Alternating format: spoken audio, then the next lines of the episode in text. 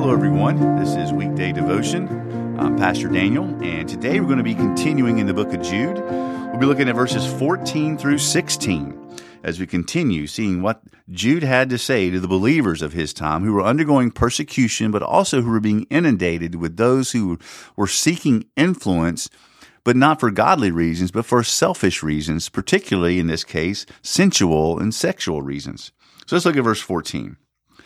It was also about these that Enoch, the seventh from Adam, prophesied, saying, Behold, the Lord comes with ten thousands of his holy ones to execute judgment on all, and to convict all the ungodly of all their deeds of ungodliness that they have committed in such an ungodly way, and of all the harsh things that ungodly sinners have spoken against him.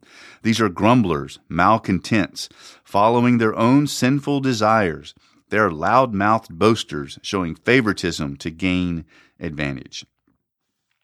So, kind of want to talk today about our problem and in the American Western culture with fame and idols and superstars. We love a hero. Uh, if you look at the popular movies of the last decade, there's probably none more popular collectively than the whole Marvel Avenger series, filled with these superheroes. You know, Iron Man and the Incredible Hulk, and um, you know, uh, Thor, and just all these characters that have amassed a following. You know, um, the last movie of that of the certain phase of Marvel, which is called Endgame, was the highest grossing movie of all time. It shows that we have a fascination with heroes. We love heroes. We love story of heroes. We love the Clint Eastwoods and the John Waynes or the Jason Bournes, or uh, we love the heroes that come to the rescue who either have supernatural power or or just have an innate ability to win, to beat people up, to rescue the damsel in distress. You know, all these concepts. We love a hero. And sometimes that can become a problem when we elevate a human to the status of hero and then they fall. Where does that leave us? This, this happens in the church too. We have a real issue in the church of the West with superstar pastors and preachers who we elevate on a pedestal much highly, much more highly than they should be. Now, don't get me wrong. We need to respect and honor pastors. I mean, I am one, and I know the scripture teaches to, uh, the Bible says very clearly, honor the elders who serve among you. Um, so, yes, we're to do that. However, we're not to elevate them or me to the point of, you know, deity or superhuman or super Christian. We're all sinners, saved by the grace of God.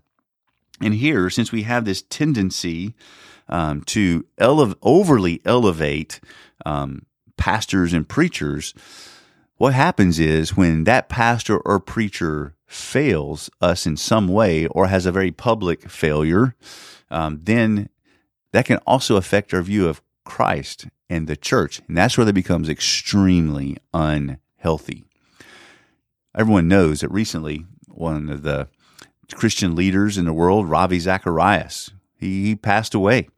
And um, he had been a, a great defender of the faith. I mean, most would have said he lived out Jude. He was a contender of the faith once and for all, delivered to the saints. He would go to college campuses and do lectures in apologetics, defending the faith. And he was brilliant in how he could do that. And he was committed his life to that. But after his death, it came out that he was having all these affairs and was sexually promiscuous and unfaithful, and um, all these things came out. And because of that, so many believers now struggle um, with their faith. That's because perhaps they overly elevated Ravi Zacharias. He was a sinner, uh, just like you and I are. He was tempted and he succumbed to those temptations as he was not walking in the Spirit, obviously. So we need to make sure that we're following Jesus, not a, another human personality, not another specific teacher, to the point where we overly elevate them to a hero status. We're all sinners saved by the grace of God. Jesus is to be the only hero in our lives. Is that true for you? Is Jesus your ultimate and only hero that you aspire to follow? I pray you walk tightly with Jesus today. I'll talk to you tomorrow.